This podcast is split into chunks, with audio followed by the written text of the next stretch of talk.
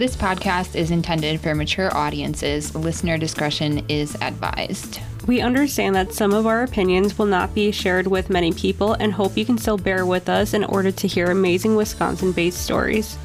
We are not licensed therapists or able to give legal advice by any means. Our show notes will provide all of our source materials included for each episode. Now, on, to, the, show. Welcome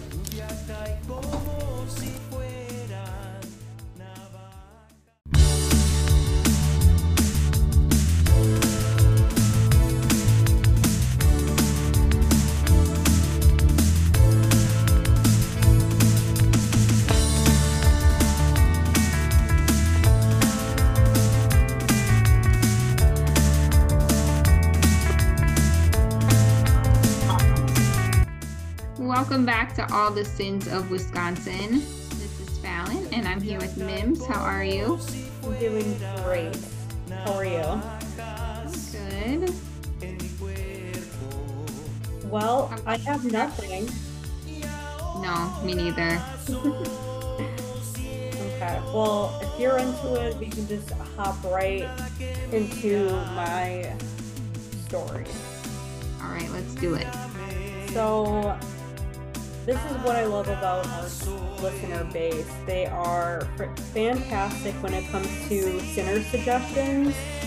This story um, was messaged to us, and I read into it. And another one that I've never heard of, and that when I started researching it, was just like, oh my gosh, this is. I don't know how I haven't heard about this one before. So, great job with it. And so I'm going to do the story of Brianna Schneller. And my sources are Kylie's TrueCrime.com, NCB15, um, Wausau Daily Herald, and the Cinemaholic. So, Brianna Schneller was a senior at DC Everest High School um, she was a very good student and all around good person.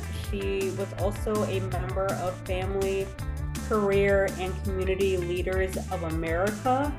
So just doing everything. And was the only person in the state of Wisconsin to qualify to participate in the national FCCLA STAR events. Um, so it's it stands for Students Taking Action with Recognition. So she was just really soaring in the academic field at this point in her life. Awesome. So Brianna actually lived in an apartment with her fiance. Um, she was, you know, just being really mature for her age, getting everything done.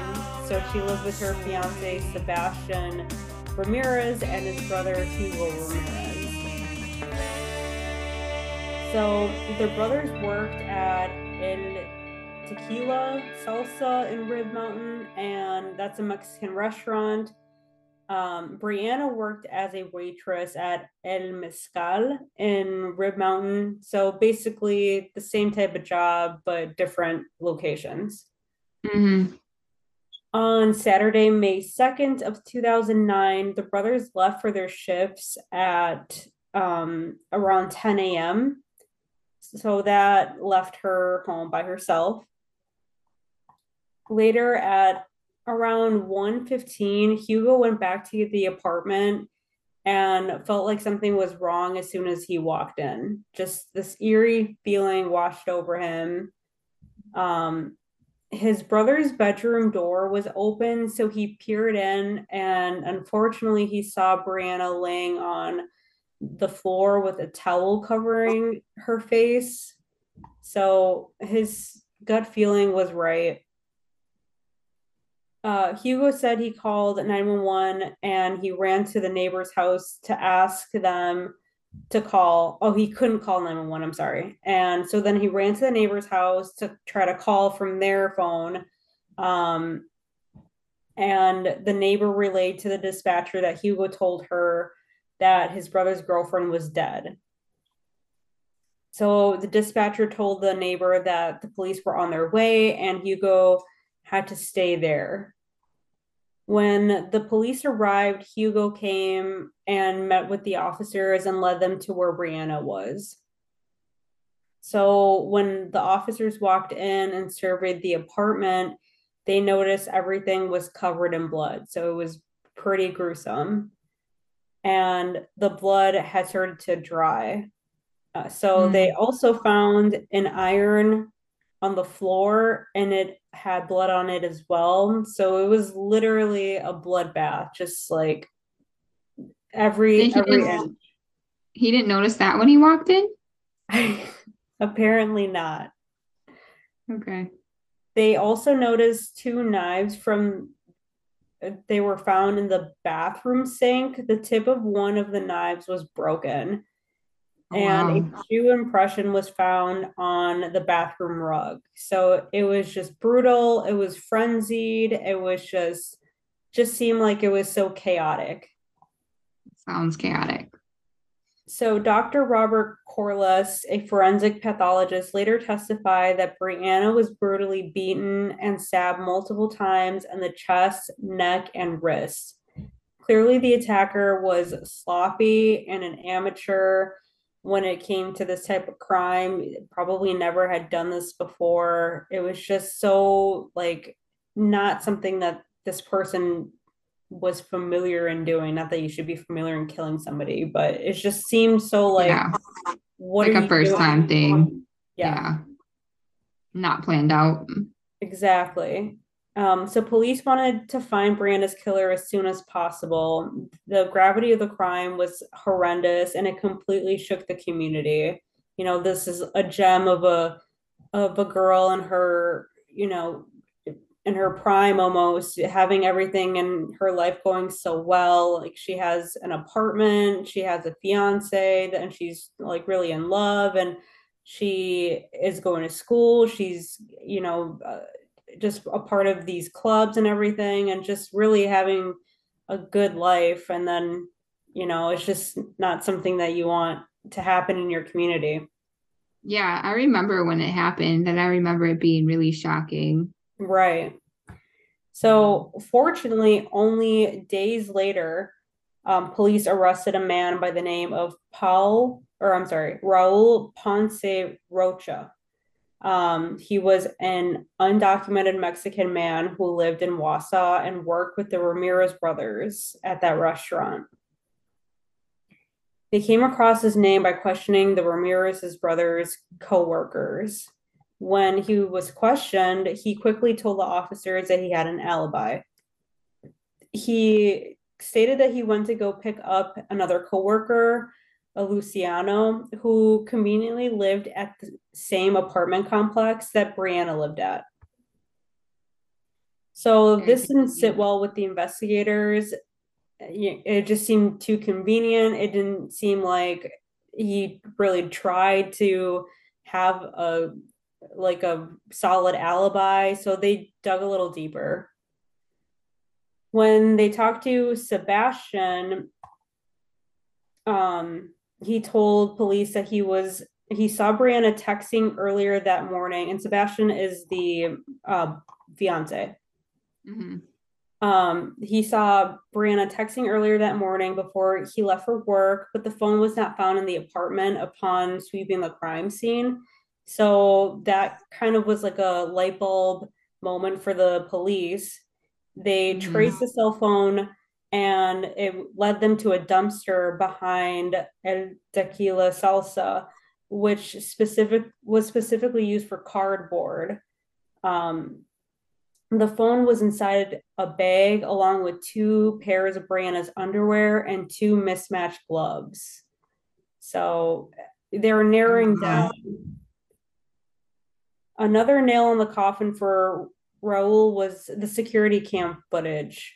It showed him leaving the restaurant around 10:19 a.m., but Luciano, the coworker that he supposedly picked up, didn't arrive until 10:48 and just 5 minutes later they were seen entering the restaurant again. So hmm. none of that makes sense and if you could recall the the brothers had a shift at 10 a.m who would know that besides other people that also had to work at that same time Yeah, or friends of theirs or something. Right. It has to be somebody that knows their schedule. Exactly. So the police knew that their hunch was not wrong at this point. They got a, a search warrant for Raul's house and found several pieces of women's underwear and a glove in his bedroom that matched one of the gloves found in the dumpster. And the cherry on top, as if we needed any more cherries, is the murder weapon, an old iron handle, was found to have traces of Raul's DNA on it, as did the glove and and the restaurant takeout bag recovered from the dumpster. So mm-hmm. just you can't deny DNA. Right. So, armed with the evidence, police arrested and charged Raul Ponce Rocha with first degree intentional homicide. Investigators said that Raul's motive was to go to the apartment to steal her underwear. Unfortunately, he was shocked to find her home and decided to kill her, um, which they think was the reason why it was such a chaotic and frenzied crime scene because it was just mm-hmm. not spur of the moment. Obviously, he grabbed the knives from their kitchen and the ironing um the iron was from that home. So it just seemed like he was going in there being a pervert and dipping while he thought that it was going to be empty. Right. Um unfortunately like i said before he was shocked to find her. He decided to kill her. During testimony raul stated that another man by the name of sergio juarez um, may have been Brianna's killer, leaving him to be innocent of the crime. Um, Sergio was the prosecution's bombshell witness, though. Um, and they love that he would he used this other guy as the the scapegoat because they're like, well, if you're really gonna want to bring him up, we're just gonna like bury you with that person. so he took the stand and under oath stated he could not have committed the murder because he had left Wausau at 9:30 a.m. to do taxes that morning in Madison. Hmm. And he had, you know, alibis for that, other people that, you know, said, "Yep, that's that's correct." So really um Raul kind of just made himself look like an idiot with that. Right. Sergio's brother Jorge testified um, those events were accurate, corroborating his alibi. And in January 2011, the jury convicted Raul on all four counts of first degree intentional homicide, burglary with a da- dangerous weapon, and two counts of theft, um, which is awesome that he they nailed him with theft for stealing underwear. mm-hmm. He was then sentenced to life in prison without the chance parole and he's currently serving a sentence in the Waupun Correctional Institution. Um, there was an outpouring of grief a few days after Brianna's death when hundreds of people turned out for a community vigil held in her honor. Her brutal death truly devastated people who knew her, who knew of her, and people who didn't even know her personally. People just were shocked that something like this can happen to such a beautiful person. Mm-hmm. And as of 2019, it was reported that Brianna's father, Craig, had intentions on meeting the man who ripped his daughter away from him and his family. Craig, understandably, was shaken by losing his daughter, especially in such a gruesome way. Right. Um, Craig stated that he is now in a place where most of the anger has been transformed into a form of never ending sadness which is just brutal That's for a parent. So right. It's a softer emotion than what he felt after Brianna's death, and it doesn't dominate his thoughts and actions as when she passed away. He had an overwhelming sense of guilt.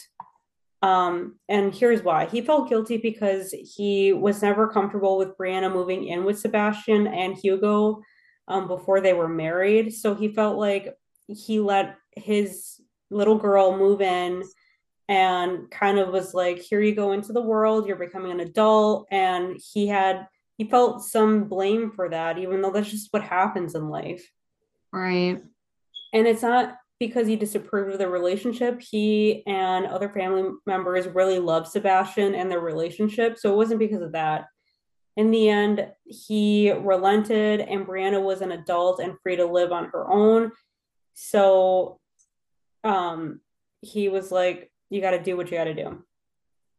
Uh, Craig stated, quote, It's still obviously a work in progress. It will always be as time goes by, things get easier, but still, certain times, events, days, or a particular song or something will come on and it'll hit that chord of grief and sadness a little bit. End quote.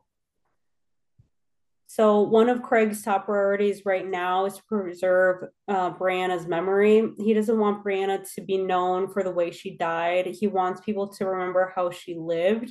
And that's why he ended up cooperating with the producers of Murder in the Heartland on the ID channel, which we love. Mm-hmm. and Craig stated, It's remarkable what in her passing we've been able to accomplish. I feel that she kind of keeps me going, end quote. So I love that part. Right. Even after in in death, she is just a, a positive light to many people. Right. And that's beautiful. Yeah, I agree. So what a what a another amazing sinner suggestion. Thank you for sending that in to us and letting us dive into that because it was such a good story. It, it made me tear up a little bit when I read how the community was just so heartbroken about it. And um just a, a good story to cover. Yeah. Poor girl. Yeah. All because he wanted to steal some underwear. You can just buy some underwear. It's disgusting. Like, yeah, exactly. Like there is sites everywhere where people mm-hmm. will sell their used underwear. Like you just do that. Yeah. And unfortunately she lost her life because of that. And it's just so stupid because I feel like the people that have the most potential always lose their lives so early on. It does seem like that oftentimes yeah. All right. Great job. Thank you. Today, I'm discussing the wrongful conviction of Audrey Edmunds. And my source today is law.umich.edu. So the University Michigan Law School. Yes. All right. So people didn't know every exoneration, they have a registry the Michigan Law School does. Oh. So you oh. can oh. see everybody that's been exonerated and you can see like what led to their exoneration and what led to their wrongful conviction. Okay. So you can see like they use junk science in this case and they use like jail informants in this case or like the different things that go wrong in cases they categorize that so you can look and see what the common threads are for all of these cases wow when you start scrolling and just seeing how many cases there are, it's really heartbreaking. Yeah. Yeah, yeah. that is awful. It is. That's really cool though that there's a, a place where you can go and it's so categorized and boiled down yeah. to to it. So that's really awesome. Yeah, it's really interesting. And then you can go, it'll tell you like which state they happened in and Wisconsin has more cases than I knew of. There's a lot. Illinois oh. has the most, though. That's a oh. random fact. Illinois has the weird. most wrongful convictions in the country. That's crazy. I think it has something to do with like the problems they were having in Chicago some years back before they cleaned up their DA's office. Mm-hmm. But I don't know that for sure. It's just my theory. All right, so let's talk about Audrey Edmunds. In 1995, Audrey was a stay at home mom and she often babysat the neighborhood kids. She's oh. like, I'm going to be at home, so you guys need a babysitter. I'm here. Drop the kids off. And I'm like, that's so sweet. Like the neighborhood mom. Yes. That's so cute. It is. On October 16th of 1995, Cindy Beard dropped off her seven month old daughter, Natalie, and she told Audrey, like, Natalie has been a little fussy. She only ate half her bottle this morning, but otherwise she seemed okay. So I'm guessing she probably just thought like it was something like a minor like ear infection or something because babies get a lot of little things that make them extra fussy. Right. So Audrey is like, okay, she took Natalie and laid her down in the bedroom with her bottle and just left her in there so she could get some more rest and hopefully feel better. About 30 minutes later, she came back in the room to check on her and it appeared that Natalie had possibly cho- was choking on her bottle. Oh, because something seemed off, and she tried to um, stop her from choking or see what was going on, and Natalie became unresponsive. So Audrey ran to the neighbor's house to call 911, and the paramedics were there quickly and they arrived. They found that baby Natalie had fixed and dilated pupils and she was taking really short breaths. So soon after they arrived, she stopped breathing and she didn't regain consciousness. oh man. So an autopsy was done um, on poor little baby Natalie, and it showed that she had brain damage. And the forensic pathologist ruled that the cause of death was shaken baby syndrome. Yikes. And for people that don't know, shaken baby syndrome is when an infant is shaken so hard that the bro- brain rotates inside their skull, which causes severe and potentially deadly brain injury, but often without any external signs of harm. So, this is the definition of shaken baby syndrome at the time that this case was going on, because it's a little bit different now. Oh, So, shaken baby syndrome was said to involve a telltale triad of symptoms, which would be brain swelling, brain hemorrhaging, and retinal hemorrhaging.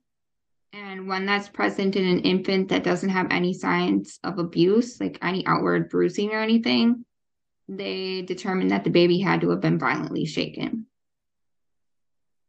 Back in 1995, it was thought that no other injuries or pathologies could possibly cause these three symptoms to occur at the same time. And that when they found these things, it had to be because of shaken baby syndrome. And they also believed that shaken baby syndrome would cause a baby to become unresponsive immediately. So, whoever had the last physical care of the baby had to be the person that caused the injuries. So you can probably see where this is going. yep, I do, which is unfortunate. hmm So on March 19th of 1996, Audrey was charged with first degree reckless homicide. And she turned herself in on March 21st, but she still maintained her innocence. Mm-hmm. Despite her pleas of innocence, the case was still proceeding to trial. At trial, numerous witnesses for the prosecution stated that shaken baby syndrome was the only thing that made sense. And but nobody ever mentioned the fact that Natalie had been taken to the hospital dozens of times. And several days before her death, her parents had taken her in for lethargy, irritability, and vomiting, which can indicate a brain injury. Oh The prosecution said this history was irrelevant because clearly Natalie had been shaken to death, which means that Audrey had to be guilty. Ugh. And the defense could find just one expert, a pediatric neurologist, to testify that the injuries could have been caused earlier before Natalie was in Audrey's care. And then numerous friends and neighbors testified that Audrey was a great person. She was incredibly patient. She was great with children. Like she volunteered to babysit these children. She wasn't a person that was like, I don't want to take care of these kids. She was offering, like, I will take care of these kids. So that's not generally the kind of person that does that. Right. And like it's not like she was saying, I'm gonna water your plants for you. Like she's taking a whole responsibility of, a person. Like that's not just Mhm. like something you do willy-nilly. Right. But unfortunately, the jury was not swayed by any of this. And on November 26, 1996, Audrey was convicted and she was sentenced to 18 years in prison. Oh God. I know. I can't imagine being in her position. It's so horrible. Yeah. Because I'm sure she's already traumatized because she's watching this baby regularly. She probably loves the baby, and then the baby dies in front of her. She can't save the baby, and now all of a sudden she's going to prison. Just like a roller coaster of terribleness. Right. So Audrey went on to appeal, but in 1999, her appeal was denied, as were two subsequent petitions for a new trial. In 2001, she went out for parole, but she was denied despite model behavior because the parole board found her to be unrepentant. They wanted for her to say what she didn't do. Yeah, which is one of my biggest pet peeves about our system is that if you're innocent and you go up for parole, you're not going to repent because No. that's evidence that you did it and you're maintaining your innocence. Right. So you can't get out. You're stuck there. But actual murderers who are fake repentant get free. Mm-hmm. It doesn't make any sense. No, no. like I know a lot of people will say I didn't do that, I didn't do that, but a lot of people really didn't do it. Mm, yeah. So in 2003, the Wisconsin Innocence Project came and took on her case. So thankful for them. Yeah, seriously. By then, new medical research had cast serious doubt on le- the legitimacy of shaken baby syndrome. By this time, many experts argued that it's physically impossible for such severe brain damage to be caused by shaking alone without there being injuries to the skull or the spine. And that's what I was thinking the whole time. Like I would think that would be common sense. If you snap a baby's head back far enough, they're going to have injuries to their spine because they can't even hold their head up by themselves. Right. Yep. And then there was also increasing evidence that other injuries, including things like short falls and also lingering effects of birth trauma, can, pro- mm. Can produce the diagnostic triad of symptoms that they used to believe prove shaken baby syndrome. And I feel like nobody ever talked about birth trauma.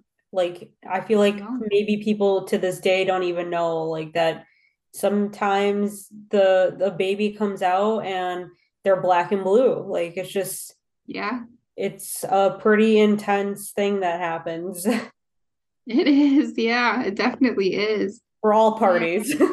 For all parties. And so they decided that there was mounting evidence that a baby who is suffering from these symptoms would not necessarily become responsive, unresponsive right away. Because if you have a brain bleed, it could be minor, but if it doesn't heal, that's I can't talk today. Blood that's building up in your brain continuously. So even a minor brain injury, which can happen when you're born, Mhm. if nobody realizes that, nobody's monitoring it, it can eventually cause the baby to be unresponsive. Mm. Wow. Because, like, my daughter was born premature. She had a brain bleed. We had to monitor it every single day. They had to do ultrasounds every single day Wow. to make sure it's shrinking and not growing. Because if it's growing, then you have to relieve the pressure from their head. You're right. Oh, wow. That's So- crazy. Yeah. So, but if you don't know, the baby seems normal, but anything could have happened. hmm And like a seven month old could have been climbing on something, fell down, bumped her head, and nobody realized how bad it was. Yeah, toddlers and little little babies are everywhere. They're bouncing around. They're they're they're crazy. Mm-hmm. So yeah, They are crazy. And I mean, it sounds like her parents had been taking her to the hospital regularly. So right. something was off long before this day. Yeah. So, due to all these new findings, the forensic pathologist that did the autopsy, Dr. Robert Huntington III, began to doubt his own testimony. So, he at an evidentiary hearing in 2007, he came and testified that he no longer believed it was clear that Natalie died shortly after being injured. He's, he couldn't determine when the injuries occurred compared to her death. And then five other doctors came and testified on Audrey's behalf and said that neither the cause nor the timing of the injuries could be determined from the available evidence. Yet she six- in prison. Yeah, so that was six people that testified. And the trial court judge still denied her motion for a new trial after hearing all of that. These are medical experts, not just one, not just two, but six. And then the person that was on trial Yeah. testifying against her, it was like, well, maybe not. Yeah, that's You what I don't take mean. that Like the into con- person that puts you in prison comes and was like, "My bad. Yeah. Science changed. Right. I fucked up. I'm here now to fix it." And the judge is like, "No, you That can is- stay there." That is ludicrous. It is. But fortunately, the Innocence Project didn't give up. They took the case to the Wisconsin 4th District Court of Appeals, who overturned Audrey's conviction on uh, January 31st of 2008 due to the new scientific evidence, and they ordered a new trial. Because that's, I don't know if people know, that's all the Court of Appeals can do. They don't just vacate it. If you petition for a new trial, they'll give you a new trial. And then the next step is she was released on bond on February 6th, 2008, which very quickly, just a week after the case was overturned, she got out on bond. And then on July 11th, the prosecution finally said, okay, this is enough. And they dismissed the charges against her. Good. You are finally getting it. Yeah. So after 13 years of dealing with this, she finally got to be free. Wasn't I can't she imagine. wasn't she sentenced to 20, you said? 18. Yeah, she served thir- she served 12 because it started a year before she was sentenced. So she served 12 out of the 18 years. She damn near did almost all of it. Yeah, she did. Oh and she oh was my fighting the whole time. Oh my God. That's awful. And she wrote a memoir of her her ordeal, which said is called "It Happened to Audrey: A Terrifying Journey from Loving Mom to Accused Baby Killer." Wow, that says it all.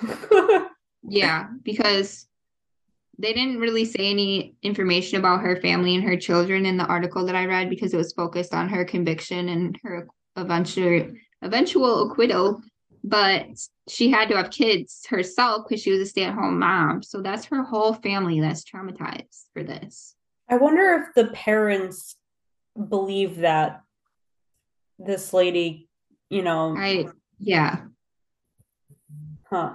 because either something accidentally happened in their home Mm-hmm. or something purposely happened in their home and then Mhm. they dropped the baby off Mm-hmm.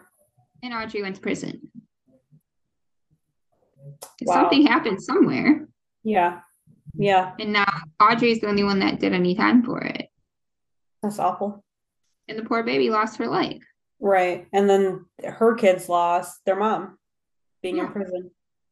Everybody lost. Yeah. Awful. hmm Hmm.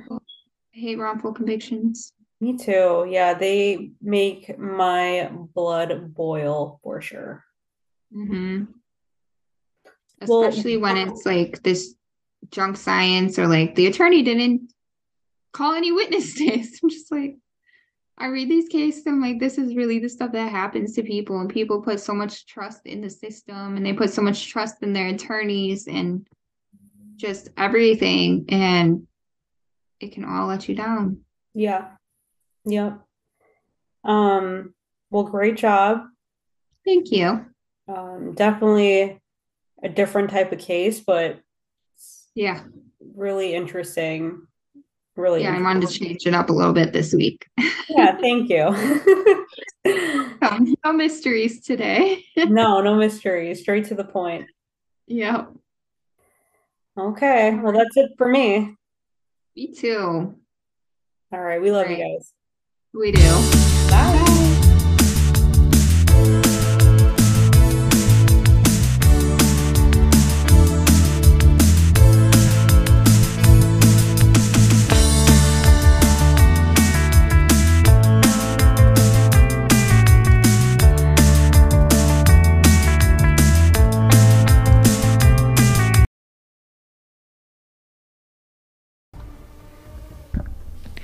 All the Sins of Wisconsin was written, recorded, edited, and produced by Fallon and Mims. Thank you so much to all of our listeners, supporters, friends, and family that continually allow us to do what we love. If you love our show as much as we love you, please give us a glowing rating and review. Follow us on Facebook and Instagram to see what we are up to, and email us your sinner tales at all the sins of wi at gmail.com. Episodes of All the Sins of Wisconsin are available for free wherever you listen to podcasts. And don't, don't forget, forget, we, love you. you.